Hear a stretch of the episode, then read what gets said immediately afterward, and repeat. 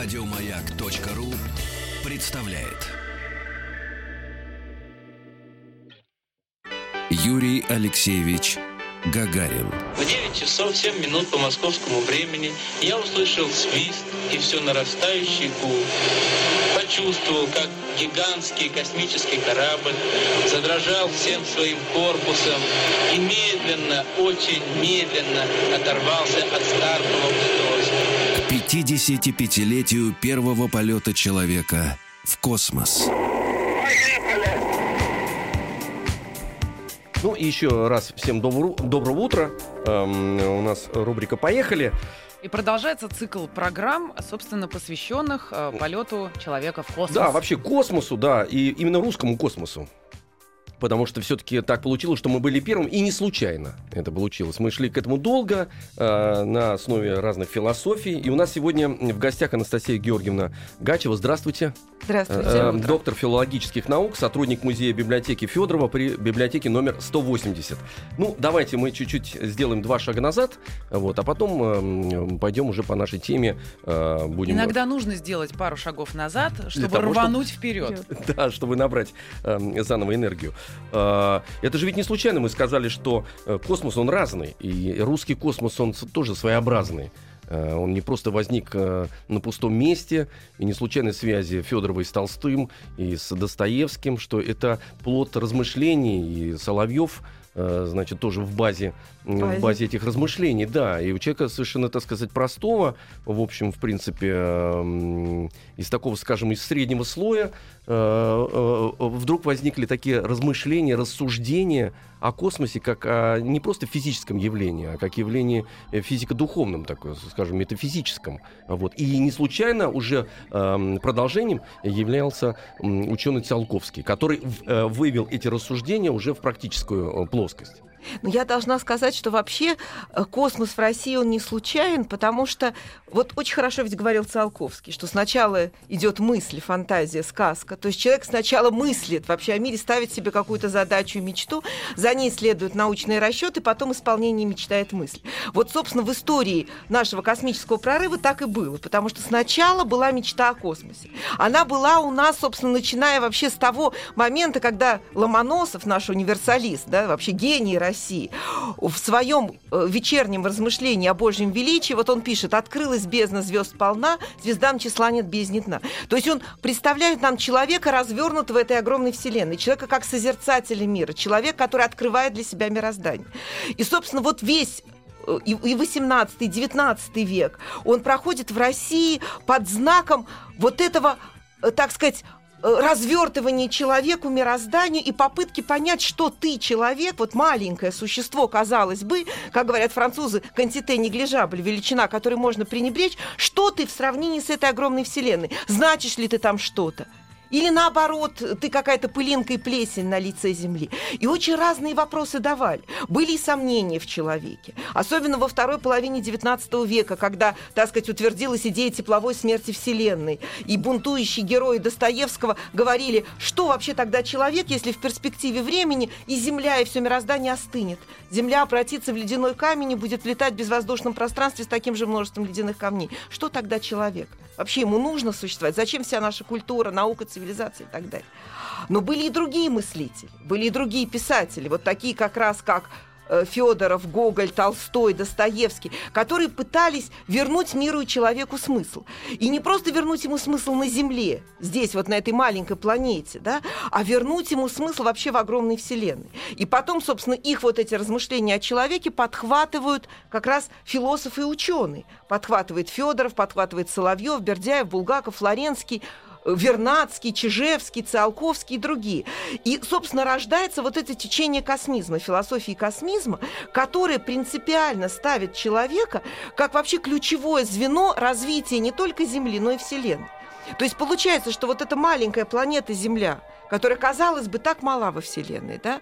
И вот что это такое? Где-то на периферии мы, так сказать, Вселенной находимся, но на самом деле это планета, на которой родилась разумная творческая жизнь, и вот эта жизнь зародившая, жизнь творящая, мыслящая, да, вот э, творящая новые смыслы, она должна в конечном итоге выйти за пределы Земли. Человек должен выйти за пределы Земли и осознать мироздание как поприще своей деятельности как Ну, поприще своей творческой Но это деятельности. вот идея... Это главная идея космизма. То, что не только Земля, но и вообще мироздание — это сфера нашей творческой деятельности и Да, ответственности. ну вот вот я, я хотел важно. сказать, что это идея, в принципе, Ренессанса. м, Конечно, да, да, но в во силу, многом, да. да, в силу того, что э, Россия не проходила период Ренессанса, и как раз э, эм, и живопись, и литература, и философия появилась и сконцентрировалась в XIX веке, э, огромное количество философов и совершенно потрясающая литература и рассуждений, то есть мы вернулись к этим идеям э, гуманистическим, но э, пройдя... На новом витке, да, да, да, да, пройдя. да, да, да. Да, и тут, понимаете, тут очень важная такая поправка, которую вносят космисты.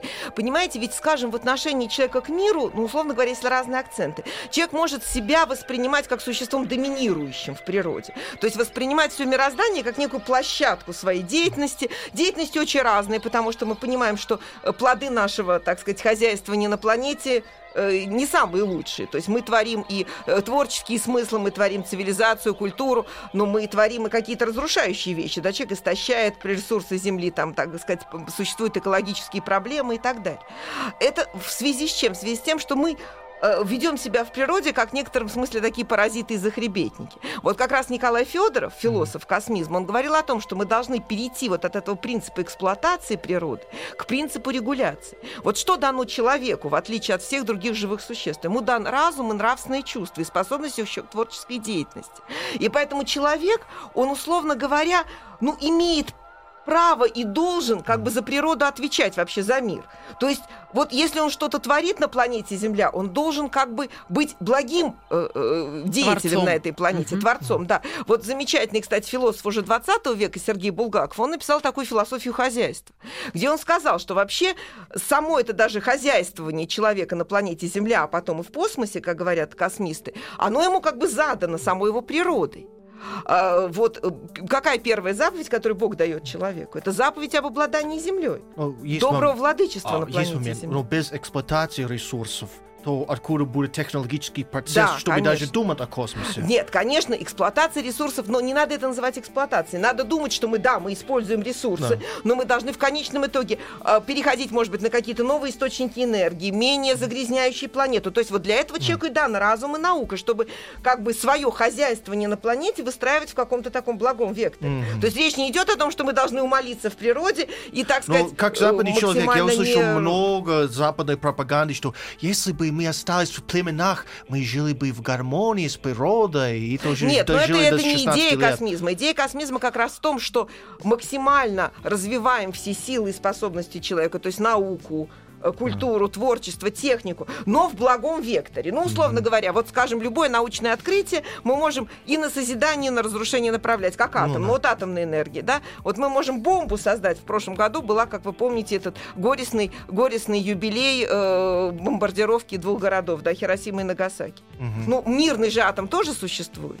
Первая в России, кстати, была атомная электростанция в городе Обнинске. Атом служит человеку и служит миру. То есть вот э, в философии Ну, понятно, космизма... человека да, да, да, раз очень, ва- да, очень важная сделать. вот задача и идея философии космизма – это всех. Человеку ничего не запрещено. Но у него есть разум, у него есть сознание и ответственность. И поэтому он должен все как бы данные ему и развиваемые им технические орудия направлять в благом векторе. Потому что ведь и космос тоже. Мы можем переносить в космос все наши противоречия, которые у нас существуют здесь на Земле, да, делать космос ареной соперничества.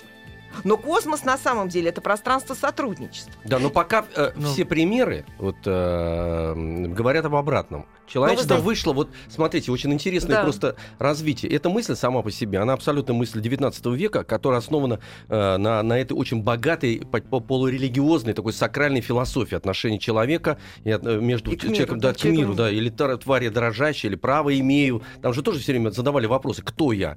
Вот, но... To э, be or not to be. это чуть-чуть пораньше раньше, да-да-да. Это было но в результате, смотрите, в результате поиска и развития цивилизации все-таки мы используем космос э, как раз как арену соперничества. Пока. Да, да, пока, пока. Но дело в том, что э, ведь наступит обязательно момент, вот почему-то русские философы это чувствовали уже тогда, э, что если неправильно пользоваться этим инструментом, если ему так можно назвать, ну в кавычках, конечно, потому что Конечно. космос велик, э, вот, э, что последствия, как и с, атом, с атомом, Как последствия не- неуправляемые, непредсказуемы. непредсказуемые абсолютно. Ну вот то поэтому очень важно, потому что в русском космизме вот есть такая идея действительно нравственной ответственности и научного знания, и технического творчества. И, конечно, они, вот при том, что мы говорим русский космизм, но это абсолютно планетарная мысль. То есть это вообще идея и интуиции человечества как единого такого планетарного субъекта. Понимаете, единого человечества. Ведь у нас же действительно мы никак не можем договориться на планете. Не договоримся, не можем договориться. не договоримся Потому никогда. что разные, разные существуют, так сказать, конфессии, взгляды на мир. Ну, Понимаете? это даже вопрос генетики. У нас менталитет племени, который разделяет нас.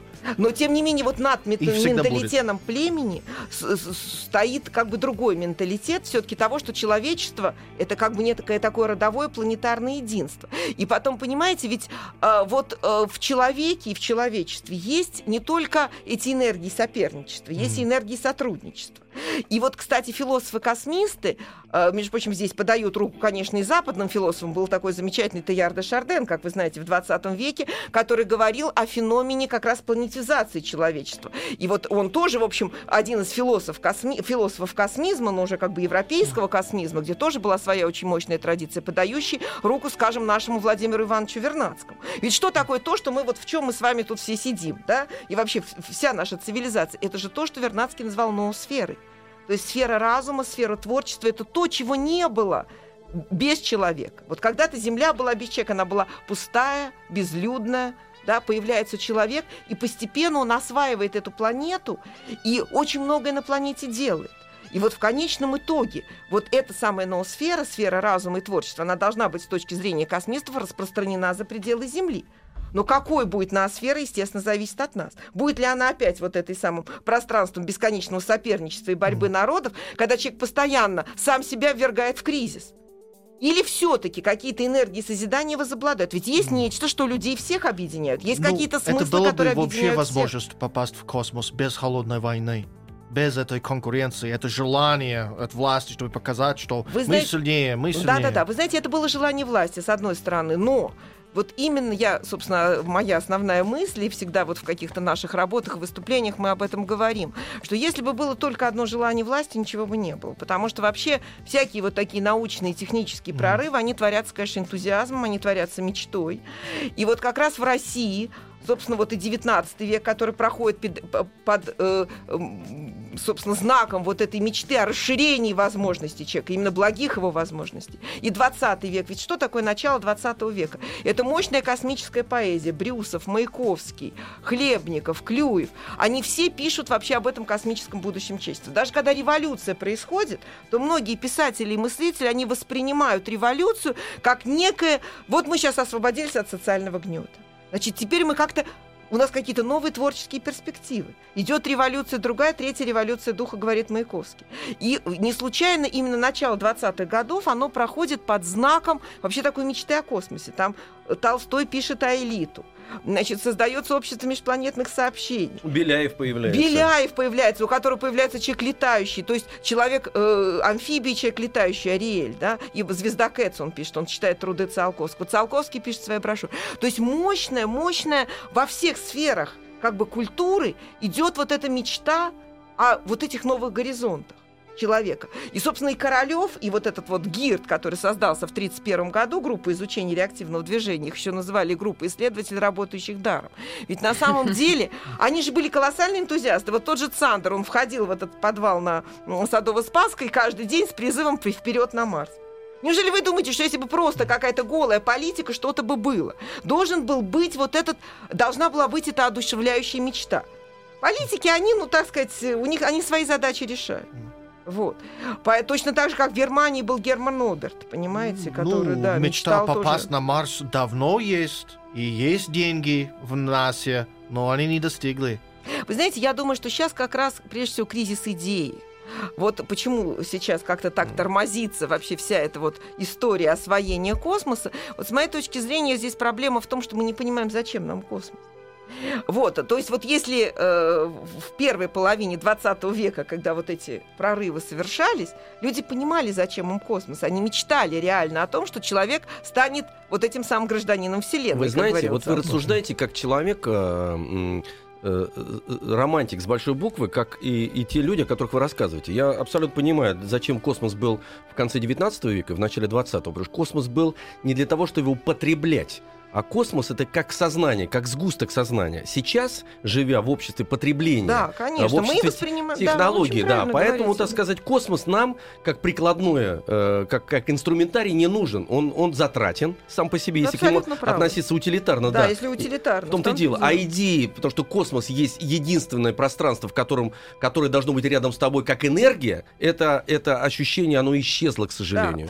Как и, и не только как энергия, но вообще, понимаете, Ну, как... чел- духовная энергия, и как на- идея, как понимаете? идея, ведь, конечно. ведь Но дело вы- в том, извините, Да-да-да. одно, чтобы, чтобы Ну, вас завести еще больше. Хорошо, А, да. Дело в том, что э, меч- Куда уж больше, мечта, нет, вы. А я нет. просто очень в унисон хочу, потому что мечта э, м, об этом э, Юджин Унил писал, мечта, которая может сбыться, уже не мечта. Это философское понятие, оно содержит в себе парадокс некий. Поэтому, когда человек к космосу относится потребительски, а не то, что мы часть этого космоса, если это ощущение уходит, все, на этом все замыкается. Появляется тогда атомная бомба, понимаете? Да, все, как инструмент. Вот и все, да, да. Но с другой стороны, понимаете, ведь человек очень парадоксальное существо. Вот одно, с одной стороны, он ему, он, конечно, хочет устроиться поудобнее, ему очень хочется, так сказать, как-то, чтобы ему было хорошо. Вот это такая утилитарная, гедонистическая наша нравственность. Ну, понятно, действительно, человек не, хочет избежать страданий и так далее. И устраивается как-то на планете Земля и прочее. Но, с другой стороны, вот в какой-то момент он начинает, у него начинается какое-то такое нравственное духовное беспокойство. Вот Достоевский очень хорошо об этом говорил. Он говорил, человек непростое земное животное. Вот в романе «Братья Карамазовы» человек непростое земное животное, а связан с другими мирами и с вечностью. Вот на самом деле в человеке и в цивилизации, тем не менее, вот даже когда она вот так вот буксует, в ней начинает все равно пробиваться какой-то вот этот зов высшей природы, зов этих высших идеалов. Потому что, понимаете, человек по природе существо, которое не может быть в стагнации. Вот для того, чтобы развиваться, нужны сверхидеи. Понимаете, когда наши там далекие предки когда-то в пещере, там в шкурах, только выйдя из пещер в этих шкурах, если бы кто-нибудь им когда-нибудь показал вообще то, в чем мы сейчас находимся, им сказали, это невозможно. Но были какие-то, вот так сказать, мечтатели, энтузиасты, которые сначала добавят огонь, Икары. потом создают икары, конечно, каменный топор и так далее. То есть постоянно вообще человечество, оно как Мюнхгаузен, пытается себя за волосы вытащить из болота. И, и как только в нем вот эта энергия Мюнхгаузена ослабевает, все, оно погружается в это болото, мы начинаем жить как пауки в банке, мы начинаем пожирать самих себя. Что у нас сейчас, собственно, и происходит. Да. Поэтому очень важны вот на самом деле эти сверхсмыслы. Они вроде бы, казалось бы, утопия, а на самом деле это то, что движет вообще нас вперед. Вот а, Андрей Платонов, тоже великий, кстати, мечтатель, замечательный наш писатель, да, которого, кстати, вот э, философия общего дела Федорова, она была у него просто настольной книгой. Так вот он в своей невесте, он писал так, что нужно любить э, не только ту вселенную, которая есть, а ту, как бы, которая нам задана. И там дальше замечательная фраза: невозможная невеста человечества, и к невозможному летят наши души. Ну Понимаете, вот как В парадоксально? этом парадоксе заключается смысл человека, потому что человек, вопреки всему, он же, вот греки, например, начинали мечтать о космосе, не понимая, как он устроен, в принципе. Все на уровне догадки, но э, э, энергия догадки была настолько мощная, что практически э, первое размышление о космосе, это же э, греческая идея. Конечно. Абсолютно. Более того, вот это вот замечательное, ведь именно в греческой, в античной философии было это соотношение вот макрокосма Вселенной, да, и микрокосма человек. То есть уже греки, они как бы поставили человека и космос вот в эти отношения взаимности. И сказали о том, что человек такая же бездонная Вселенная, необъятная, как и мироздание. И, собственно, вот что сделал космизм? Космизм, вот это вот соотношение макрокосма Вселенной и микрокосма человека перевел в такую как бы деятельную, творческую, активную э, сторону. И я вам сейчас процитирую замечательные строки вот Павла Флоренского, это тоже замечательный мыслитель, богослов, ученый, Друзья, давайте мы священник. эту цитату Мы- перенесем да, на начнем- начнем в следующем следующую получаса, часть. да, Да, да. Хорошо, вот что нас- с людьми микро- и макрокосмос мы выясним, а вот что с людьми делает э, библиотека, что она сделала с Федоровым и Циолковским, мы узнаем сразу же э, после новостей. Было трудно пошевелить рукой. Я знал, что это состояние продлится недолго, пока корабль наберет необходимую скорость и выйдет на орбиту вокруг Земли. К 55-летию первого полета человека в космос.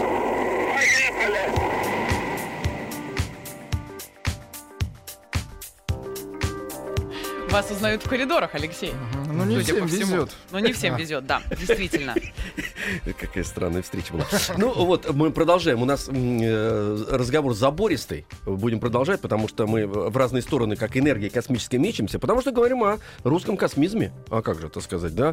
Эм, А э, куда же без него? Конечно. Анастасия Георгиевна Гачева у нас в гостях доктор филологических наук, сотрудник музея библиотеки Федорова при библиотеке номер 180.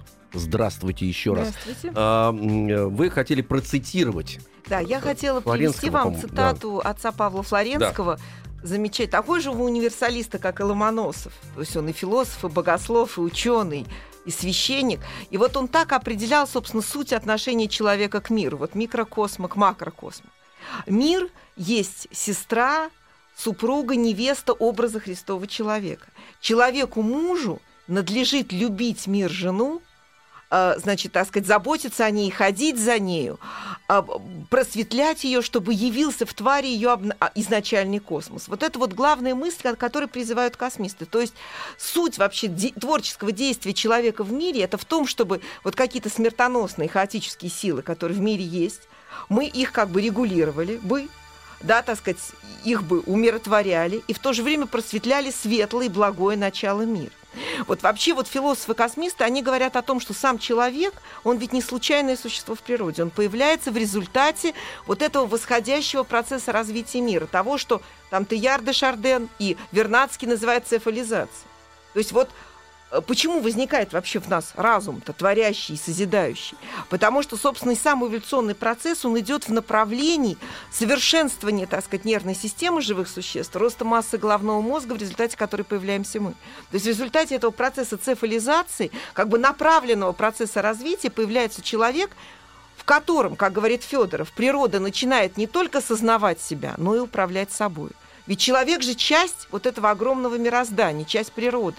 Но это сознающая творческая часть, это в некотором смысле такой творящий разум природы. Вот это главная мысль космизма. Поэтому огромная ответственность за него наложена. И ведь Федоров, он же как бы вот эти перспективы созидательного действия человека, он совершенно головокружительные им горизонты раскрывает, потому что он говорит, что не только осваивать космос, но он говорит еще о более такой грандиозной задаче, что человек должен вообще преодолеть, стать преодолителем распада и смерти. Он говорит о том, что две природных ограниченности существуют у человека. Это вот ограниченность в пространстве, которую человек, собственно, преодолевал сначала, заселяя Землю, да, когда-то было несколько человеческих пар. Вот мы освоили Землю, теперь мы начинаем осваивать околоземное пространство. В конечном итоге человек как бы будет осваивать всю Вселенную. Значит, ограниченность в пространстве. И вторая – это ограниченность во времени. Это наша смертность, того, что человек живет всего несколько десятков лет.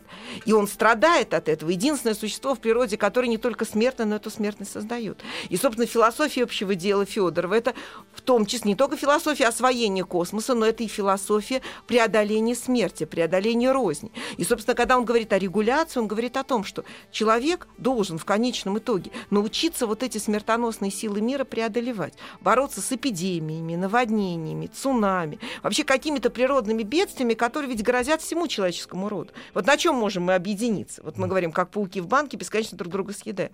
Вот на этом, потому что есть что-то, что объединяет всех. Смертина Ротшильд, и последний бедняк, и там и коммунист, и демократ, и э, монгол, так сказать, и русский, и немец, и американец, все.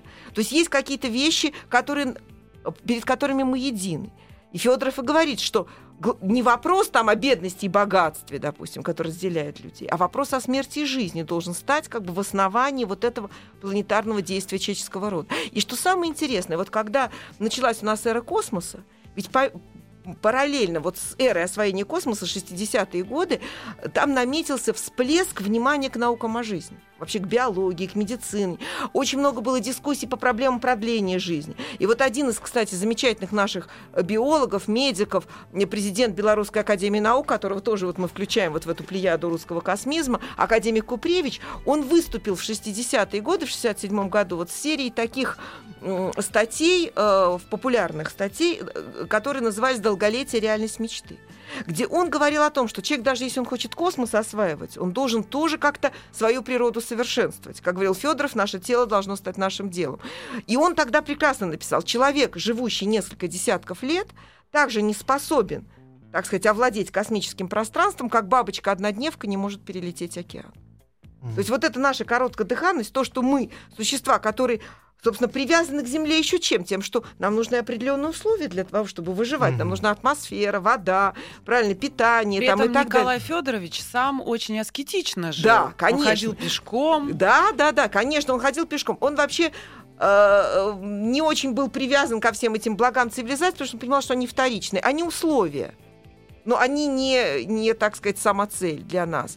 И вообще он даже задал такую перспективу того, что сам человеческий организм будет меняться. Собственно, эти интуиции дает нам литература. Вот тот же Александр Беляев, который, помните, это человек-амфибия. Да. Человек, который мы же без скафандра, без вот этого самого акваланга не можем с вами спуститься в глубины так сказать, водные, да, точно так же, как мы не можем э, пока в космосе без этого самого скафандра и без космического корабля существовать. А как раз Федоров говорит о том, что человек в конечном итоге, вот наука должна, может быть, так даже вот работать с человеческим организмом, чтобы этот организм получил какие-то новые характеристики и смог жить в разных средах, mm-hmm. обитать в разных средах. Учиться в этом смысле у самой природы, как природа, когда и надо там поменять окраску живых существ, она это делает. Но вы она... понимаете, в чем, в чем парадокс? А, значит, человек настолько в этом смысле в, в это уверовал, что, в принципе, а, он вторгается в те природные стихии, где э, природа не предполагала быть человеку. И вторгается, разрушая эти стихии в основе своей, придумывая специальный инструментарий, чтобы и там властвовать, в принципе. Ну вот именно, вот вы хорошо Понимаете, сказали слово вещь? «властвовать». Вот понимаете, в космизме там не идея властвования, там как раз и мир, он тоже вот в то же самое время субъект. Понимаете, там есть идея того, что все таки вот это вот как бы хаотическое, так сказать, смертное начало мира, что это а, собственно, то, от чего и сама природа тоже страждет. Понимаете, это опять же очень хорошо литература чувствовала. Вот там те же животные, вот этот закон там вытеснения, борьбы, пожирания. Почитайте Заболоцкого. Почитайте его поэму «Безумный волк», о волке, который хочет полетать, полететь. Почитайте его поэму «Торжество земледелия», которая, кстати, написана по интуициям Циолковского, где он рисует цивилизацию, которая вышла в космос, вот это уже люди, а Землю оставили животных. Причем животных даже уже подтянули, так сказать, к человеку. Они уже разумные животные, которые не пожирают друг друга, у которых там своя такая творческая цивилизация. Понимаете? То есть сама природа вот в этих тисках смертных, так сказать, вытесняющих законов, она бьется. И человек, он должен как бы мир поднять на некую новую ступень. Ведь это же интуиция религиозного сознания. Скажем, в том же христианстве. Вот эта идея Царствия Божия. Там же Царствие Божие, которое, ну вот в конце концов, как бы в финале времен должно быть совершенно И другой надо порядок постараться реальности. построить это царство у нас на, на, не на только, планете. не- понимаете, Не только на планете. Не только на планете. Космисты говорили Да. о том, что человек будет как бы э, соустроителем этого царства. Ну, вот религиозные космисты, христианские космисты, тот же Федоров, Соловьев, там, Булгаков. Э, Это как бы задание человека. Человек должен быть соработником Творца вот в деле преображения мира в Царство Христово. Но там же другие законы. Там тот же, вот, скажем, э, пророк э, Исаия говорит, лань возряжет рядом с волком. У нас в Мгм. природе что происходит? Волк бежит и ест зайца, там, условно говоря, и не может Да, этого вчера не в том самом зоопарке в Приморском крае расселили козленка Да, и разделили а, тигра, тигра. Амура и козленка Тимура, да. А ведь на самом деле, Природа понимаете, о чем это своё. говорит? Ведь в природе тоже есть какие-то такие парадоксальные вещи, когда вдруг вот тварь сама, она нам демонстрирует какой-то совершенно другой закон, вот некий высший нравственный закон. Собственно, космисты и говорят, что вот этот нравственный закон, как бы любви и братства, в том числе и людей друг с другом, и с тварью, он должен, в конце концов, во всем мироздании воцариться. И, собственно, предельное задание космизма в этом. Это вообще какой-то новый порядок реальности. Но мы сегодня хотели еще поговорить о встрече Циолковского и Федорова. Да, да. Значит, вот э, давайте мы сейчас прочерчим вот эту какую-то такую священную прямую а, вот к Юрию Гагарину. Во-первых, для того, чтобы вам всем стало сразу интересно, я вам скажу, что Гагарин ведь не первый. Первый Гагарин у нас Федоров. И это совсем не метафора. Вот когда полетел Гагарин, то как раз на Западе появились ушлые журналисты, они докопались, и там появились такие статьи «Два Гагарин». Почему «Два Гагарин»? Потому что Федоров, вообще Федоров это не его фамилия настоящая. Его настоящая фамилия Гагарин. Он представитель, сын древнего княжеского рода князей Гагариных. Его, кстати, предки, они вообще вписали себя такими красными буквами в историю России. Его дед и отец, э, развитие театрального дела в России. Он был, к сожалению, брак его матери с отцом не был зарегистрирован, то есть это был, был гражданский брак, и поэтому он не унаследовал родового имени. Но, по сути, он Николай Павлович Гагарин. То есть это первый Гагарин, который собственно, и выдвинул эту мечту о выходе в космос. Вот вы, все мы знаем это вопрошание Гоголя в финале «Мертвых душ». Хрестоматийное. «Русь, Русь, что пророчит сей необъятный простор. Здесь ли не родиться богатырю, если есть где разгуляться и пройтись ему?» А теперь цитата из философии общего дела Федорова, которая буквально отвечает на это вопрошание Гоголя. «Ши русской земли способствует созданию богатырских характеров. Наш простор служит переходом к простору небесного пространства этого нового поприща для великого подвига. То есть вот эта фраза Федорова, буквально эти огромные пространства России, мы всегда говорим, для чего она такая огромная? Он эту как бы горизонталь, да, по которой вот несется эта птица-тройка, он ее разворачивает в такую творческую вертикаль. Вот представьте себе мысленно эту ракету, взмывающую высли корабль Гагарин. Знаете, как интересно. Вот первый Гагарин стоит у истоков, он выдвигает эти идеи. Что происходит дальше? Федоров 25 лет работал в библиотеке Московского публичного Румянского музея в Москве. Это главная наша библиотека, теперь Российская угу. государственная библиотека, дом Пашкова, который смотрит на Кремль. И вот туда однажды, э, в, во второй, э, в середине 70-х годов, пришел Константин Циолковский, юноша, которого отец отправил в Москву получать образование. Почему? Потому что Циолковский в 10 лет перенес заболевание, после которого он плохо слышал, он оглух ну, практически оглух. Вот, вот, кстати, если вы попадете в музей э, Циолковского, увидите эти огромные слуховые трубы, которые он себе сделал. И вот он приходит в эту первую, единственную бесплатную публичную библиотеку Москвы, чтобы заниматься. На тот момент она была единственная бесплатная. Да, да, единственная бесплатная. И вот Федоров, он был уникальный библиотекарь. Он вообще говорил, что библиотека это такой центр вообще добывания знаний, познания, исследования, творческой работы. И он очень ценил знания, которые мы добываем активно. То есть вообще человек такой активное, творческое по природе существо. И вот Циолковский, он стал таким автодидактом, самоучкой. Он сам проходил, как он вспоминает в своих воспоминаниях, математику, физику, тригонометрию. В нем бился такой, конечно, мощный творческий инженерный гений. Он с самого раннего детства уже начинает изобретать. Вот. И Федоров таких людей очень ценил. Он вообще считал, что вот это и есть как бы проявление человеческого. Э, Федоров и даже... он его узнал. И он его фактически узнал и выделил, да. Uh-huh. Федоров даже говорил о том, что вообще вот человек в природе рождается абсолютно голым, да, ему же природа ничего не дает, ни, ни клыков, ни когтей, ни шерсти. Он все путем своего разума, изобретения, творчества делает, добывает себе сам. И вот Циолковский занимается в библиотеке Румянского музея, Федоров начинает приносить ему книги. Вот Циолковский вспоминает, в Румянцевской библиотеке, ну, он называет ее Чертковской, потому что, собственно, то, то, то Та коллекция книг, с которой занимался э, Циолковский, это была коллекция Чертковской библиотеки, перенесенная в это время в Румянцевский музей. Я заметила одного служащего с необыкновенно добрым лицом. Правду говорят, что глаза из зеркала души. Потом выяснилось, что это знаменитый аскет Федоров, друг Толстого и необыкновенный философ и скромник. И вот он рассказывает, как он давал ему книги, вот, и, и даже хотел его сделать своим пенсионером. Дело в том, что Федоров вообще все свое жалование, вот вы говорили, он скромно жил, он раздавал нуждающимся. И вот он начинает, становится фактически наставником Циолковского в университетах самообразования. И позднее Циолковский скажет своему биографу Алтайскому, Федорова я считаю необыкновенным человеком, а встречу с ним счастьем. Он не заменил университетских профессоров, с которыми я не общался. И более того, именно в 70-е годы, вот в московский период Циолковского, у него появляются первые мечты, первые интуиции о том, чтобы создать какой-то аппарат, как бы, который вывел бы вот угу. нас в космическое пространство. Он вспоминает вот своей, в, своих, э, в своих э, мемуарах черты из моей жизни, как вот он думал, как же вот попробовать э, сделать такой аппарат, и вот он придумал его. Я ходил по Москве, был совершенно счастлив, чтобы выйти за вот слои атмосферы, выйти в космическое пространство. Потом я понял, что я ошибся в расчетах, что у меня ничего не получится, но вот этот восторг, который был во мне, остался на всю жизнь, и до сих пор в снах моих, как бы я вижу, как я поднимаюсь. Ну, человек вот идеи был, поэтому, был так сказать, это идеи. самое главное. И, конечно, эта встреча вот двух этих мыслителей, она абсолютно провиденциальна.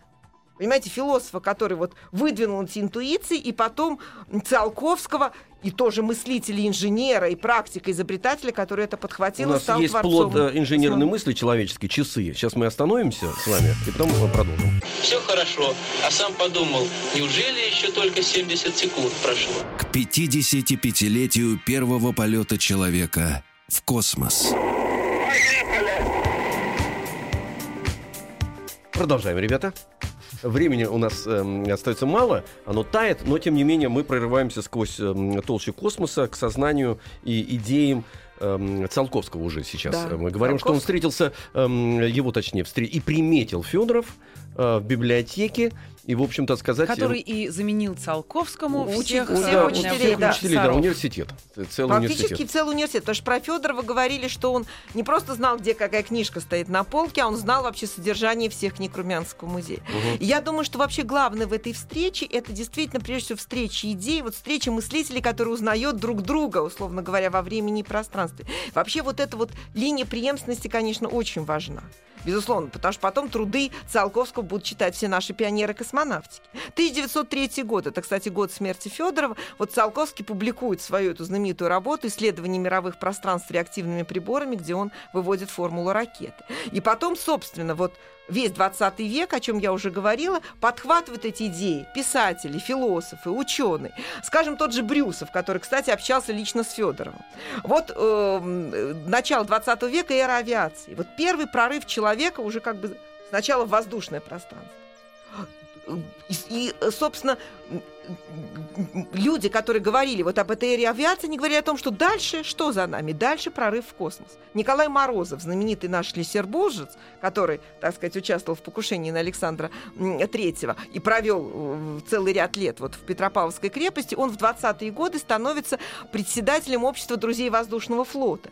И вот, э, произнеся речь в обществе друзей воздушного флота, он говорит, что очень хорошо, что мы осваиваем сейчас, так сказать, воздух.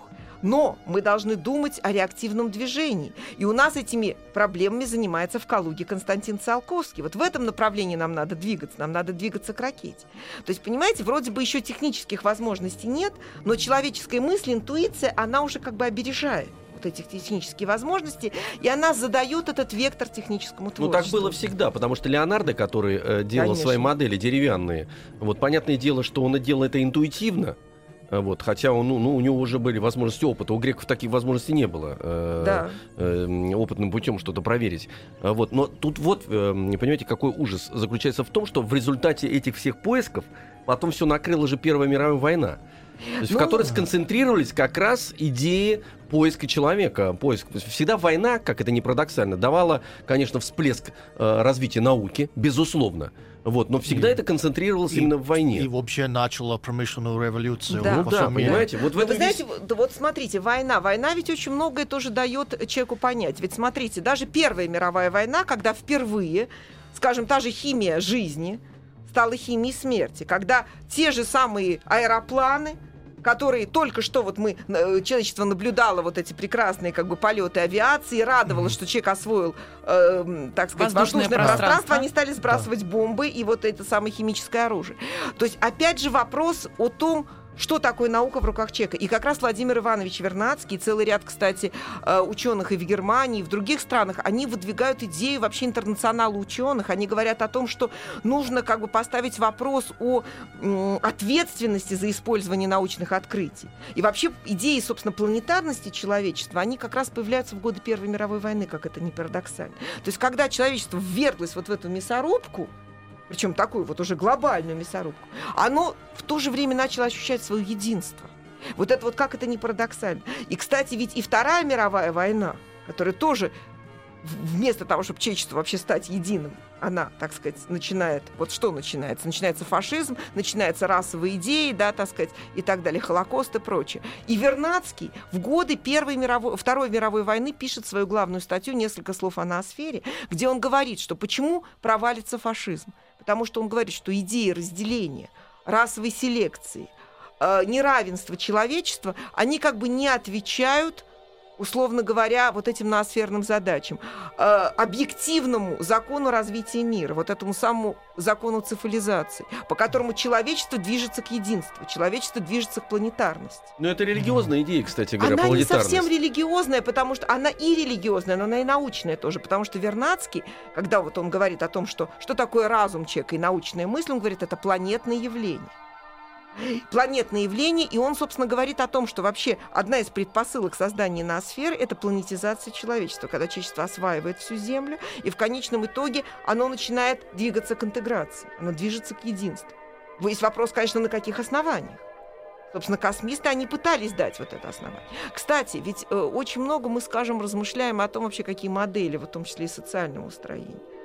Конечно, очень много здесь дает религиозное сознание. Вот, скажем, тот же Федоров, у него была идея того, что э, вообще где образец, собственно, вот подлинного человеческого сосуществования, подлинного социума. Он говорит, Троица. Вот Бог Отец, Бог Сын, Бог Святой Дух. Неслиянные, нераздельно. Да, существуют эти ипост... Э, личности, ипостаси Троицы. В братски любовном и творческом союзе. Потому что Троица творит этот мир. То есть вот эта модель. Не для себя и не для других, а со всеми и для всех, как говорит Федор.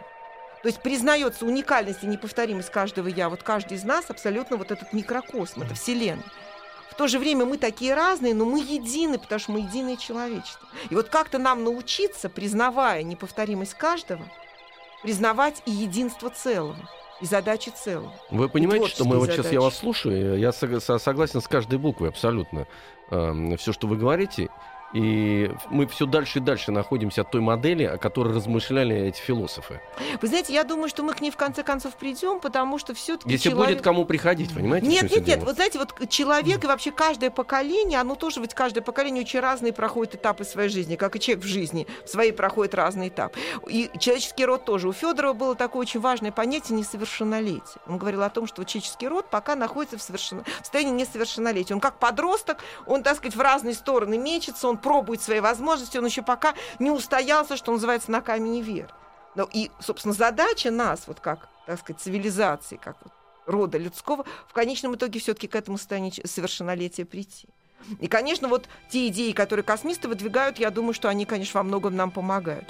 Ну а что касается вот современности, я думаю, что очень важно, даже вот когда мы сейчас говорим о космосе, говорит о том, что космос — это тоже в некотором смысле, конечно, будущее. И тот же день 12 апреля, к которому сейчас вот мы движемся в наших передачах, это, конечно, день нашего будущего. Вот у нас был день 9 мая, да, день вот этой вот э, ратной победы да, над вот этим злом, фашизмом. Угу. И вот недавно был «Бессмертный полк». Это замечательная акция, когда все мы вышли вот с этими портретами наших отцов, дедов, прадедов. Федоров говорил, что в обращении к прошлому, в памяти, как бы основа нашего будущего.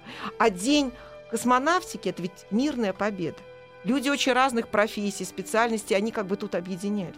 Это день будущего вообще человечества. И, собственно, когда человечество вышло в космос, все, это новый человек. Это уже новая цивилизация. Вот этот Homo sapiens становится Homo cosmicus. Поэтому мы, конечно, должны осознать вообще всю грандиозность этого праздника 12 апреля. Это действительно день будущего России – я думаю, что вообще когда-нибудь мы должны обратиться к президенту, чтобы был признан этот день как вообще такой национальный день, конечно. Ну, может, как мы день 9 мая. Может, мы придем к этому, потому что да. вы говорите очень, очень важные слова, потому что в какой-то момент, когда страна стала менять вектор наш, да. и я помню, что вот эта аллея космонавтов, которая рядом с ВДНХ находится, туда уже перестали даже ходить, и мы стали забывать, в принципе, предназначение космоса и этих самых космонавтов. Сейчас, да, мне кажется, конечно. мы возвращаемся Вот мне тоже кажется, даже вот ваш цикл передач, он, собственно, этому способствует. Спасибо вам большое за Спасибо вам большое. Делаете. Доктор филологических наук, сотрудник музея библиотеки Федорова при библиотеке номер 180. Адрес мы должны были обязательно в конце Конечно. сказать. Ведь потянутся люди. Да, Анастасия приходи. Георгиевна э, Гачева, спасибо вам большое. Спасибо, спасибо вам большое. Всего доброго. Еще больше подкастов на радиомаяк.ру